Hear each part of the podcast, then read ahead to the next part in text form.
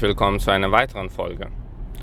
Heute geht es um einen Wert wieder und der Wert heißt Loyalität. Dabei gibt es zwei äh, Perspektiven. Einmal deine Loyalität zu deinem Arbeitgeber und das andere ist die Loyalität von deinem Arbeitgeber zu dir. Fangen wir mal mit der letzteren zuerst an. Beratungsgeschäft ist sehr personenbezogenes Geschäft. Das bedeutet, wenn, ähm, wenn das Geschäft gut läuft, dann brauchst du immer mehr Leute. Die Leute sind aber deine, nicht wirklich deine Produkte, sondern das, die bieten deine Dienstleistung an. Das heißt, das Beratungshaus verdient daran, dass du für den Kunden eine Dienstleistung erbringst. Der Kunde hat aber keinen Bezug zum Beratungshaus oder selten, sondern meistens zu der Person, zu dir. Das bedeutet, wenn der Kunde von dir überzeugt ist, aber vielleicht mit dem Beratungshaus ein Problem ist, kann er immer, immer noch gern dich engagieren. Ob, obwohl du nicht für das Beratungshaus arbeitest, für das du ursprünglich reinkamst. Und da entsteht das Problem.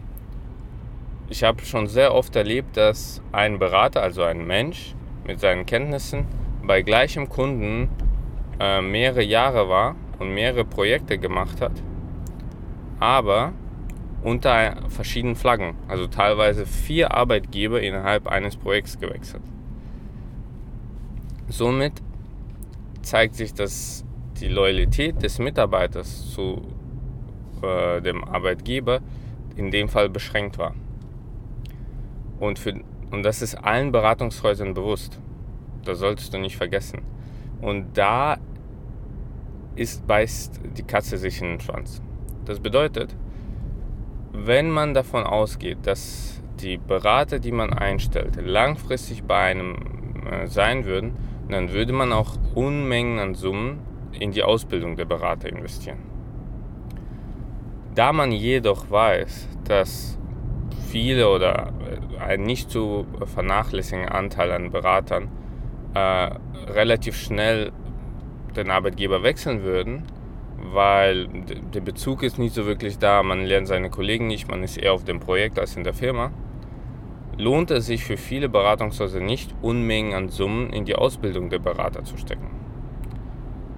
Was aber bedingt, dass die Berater oder die jüngeren Berater nicht wirklich super ausgebildet werden. Das ist so dieser Konflikt. Dir muss bewusst sein, dass du auch die andere Seite, also deinen Arbeitgeber, verstehen musst. So eine SAP-Schulung oder auch einfach irgendeine Schulung kostet Unmengen Geld. Also rechne einfach mal pro Tag Schulung kostet dich so 1000 Euro und zusätzlich verliert ähm, man auch Opportunitätskosten, also die Kosten, die man hätte mit dir verdienen können, wenn du in der Zeit für jemand anderen gearbeitet hättest. Wie gesagt, wenn man langfristig plant, also man sagt, man hat die Mitarbeiter für die nächsten fünf oder zehn Jahre, dann ist es ein Klacks, einmal einen großen Batzen zu investieren und dafür fünf oder zehn Jahre zu profitieren. Aber wenn man davon ausgeht, dass das nicht der Fall ist, dann wird es schwierig. Und zwar äh, entsteht die Situation, de, dieser häufige Satz, äh, Learning on the Job. Das äh, kann man teilweise machen, muss man aber sehr vorsichtig sein.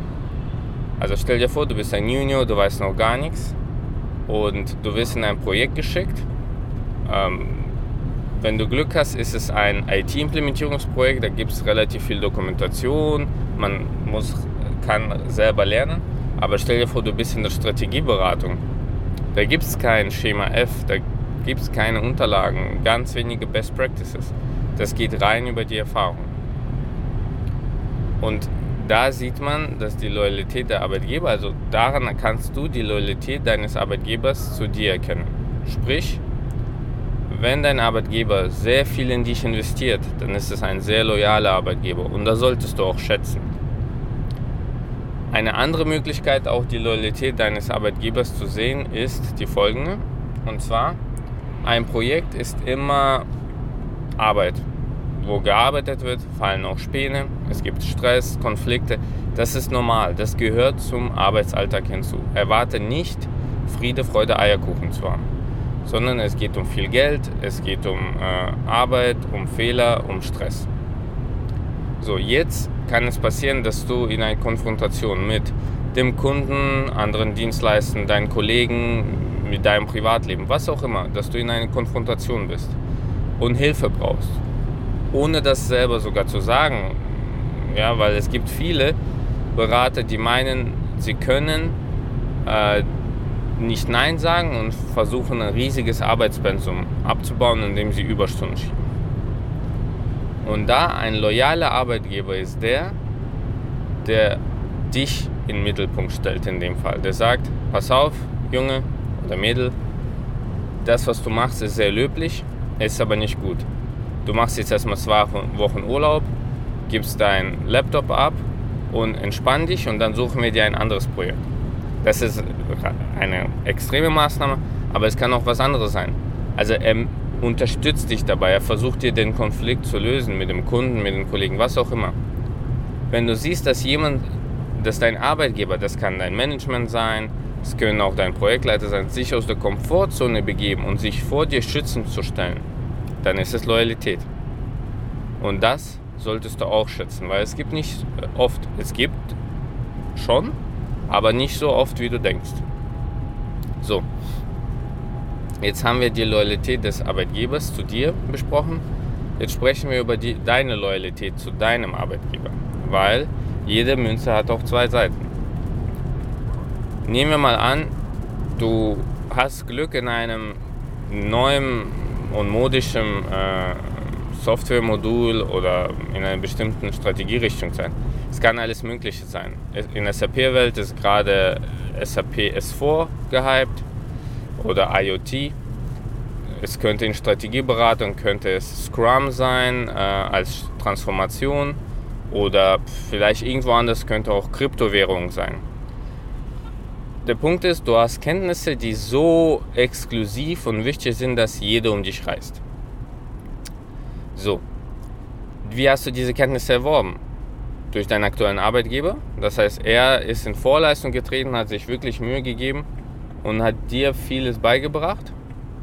In Ordnung. Jetzt wird Folgendes passieren. Du wirst am laufenden Band, also es ist phasenweise, es kann Tage geben, da bekommst du mehrere Headhunter-Anfragen. Es kann Tage geben, da bekommst du keine. Aber also am laufenden Band kommen immer wieder Angebote rein oh, möchten Sie für diesen Arbeitgeber arbeiten, möchten Sie für jenen Arbeitgeber arbeiten, wir sind die tollste Firma der Welt, was auch immer da versprochen wird, das ist nicht relevant. Du hast zwei Optionen. Option Nummer eins, du reagierst nicht auf diese Benachrichtigung. Oder Option Nummer zwei, du reagierst darauf. Also beide Optionen sind okay. Es ist nicht schlimm, auf äh, sich im Markt umzuschauen. Der Punkt ist, wo es um die Loyalität geht, ist deine Entscheidung. Was ist der Grund für dich zu wechseln? Fühlst du dich nicht wohl? Gibt es etwas, was dein Arbeitgeber besser machen kann? Also geht es dir nur darum, irgendwie deinen Price Tag zu wissen? Das ist dann okay. Ja, kann, also mache ich auch gern. Also mich interessiert auch, was mein Preis ist, weil daran kann man erkennen, wie gut der Markt gerade ist. Oder geht es dir darum, einfach mal, äh, ja, geht es dir nur um Geld. Also wie, wie committed bist du zu deinem Arbeitgeber? Weil wenn etwas nicht passt bei dir in der Firma, wo du arbeitest, sprich mit deinem Management. Sei loyal und bekenne dich dazu. Statt einfach irgendwo anders zu wechseln, wo dir besseres Geld oder schnelleres Geld versprochen wird. Weil vertraue mir, es gibt nur ganz wenige Beratungen, die wirklich super sind. Und diese Beratungen sind eigentlich nicht darauf angewiesen, Mitarbeiter extrem abzuwerben, sondern da gehst du selber hin. Das heißt, lass dich nicht von solchen Versprechungen verleiten, sondern überleg dir, was gefällt dir nicht in deiner Firma? Kannst du das verändern? Kannst du das ansprechen? Und wenn ja, dann mach das zuerst, bevor du weggehst. Wenn nein, dann ja, ist es nicht schlimm. Also der Punkt ist, ich möchte nie sagen, es ist schlimm, mit den Headhuntern zu sprechen. Mach das gern, das ist in Ordnung. Sei dir aber bewusst, dass die, deren Geschäftsmodell ist es, dich davon zu überzeugen, zu wechseln. Egal, ob es für dich gut oder schlecht ist, weil die bekommen das Geld sofort, sobald du unterschrieben hast. Und da die wissen, dass die meisten Leute nicht in der Probezeit kündigen wollen, weil es nicht so toll aussieht, äh, wollen sie einfach dich so schnell wie möglich äh, da rüberlocken, ihr Geld kassieren und danach bist du denen egal. Es ist mir einmal wirklich so passiert. Da war ich noch relativ jung und ähm, war bei einem großen Softwarekonzern, was eine super Stelle war. Ich war aber unzufrieden. Ich konnte nicht wirklich was bewirken. Ich war ein kleines Rädchen einem riesigen Getriebe. Es gab Missstände in Projekten, ich habe sie angesprochen, das hat niemand, also es hat schon viele interessiert, aber alle haben aufgegeben, das zu verändern. So.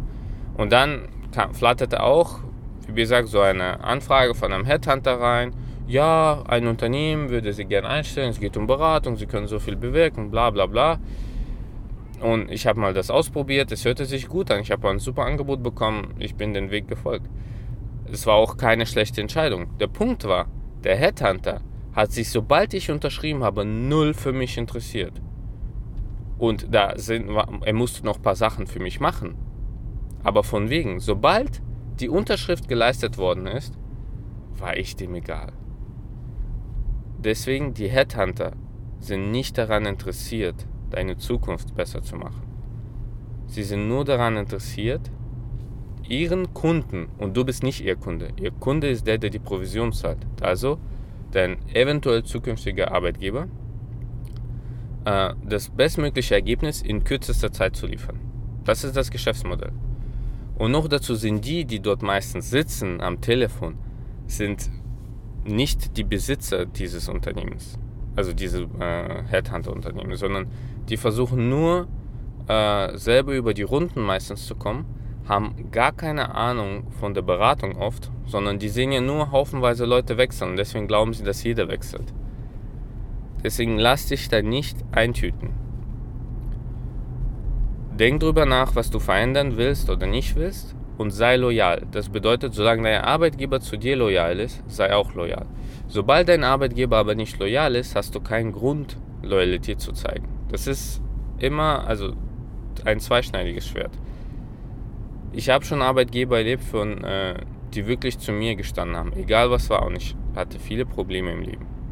Und zu denen stehe ich auch. Egal auf welche Art und Weise. Aber der Punkt ist, überlegst dir, ist der Wert Loyalität für dich wichtig? Weil wenn es wichtig ist, dann gibt es da keine Toleranzgrenze. Sei loyal zu deinem Arbeitgeber, zu deinen Kollegen, zu deinen Kunden und versuche, das Gleiche zu bekommen. In Ordnung. Ich hoffe, äh, diese Folge hat dir geholfen. Ich freue mich auf das nächste Mal und bis demnächst. Ciao, ciao.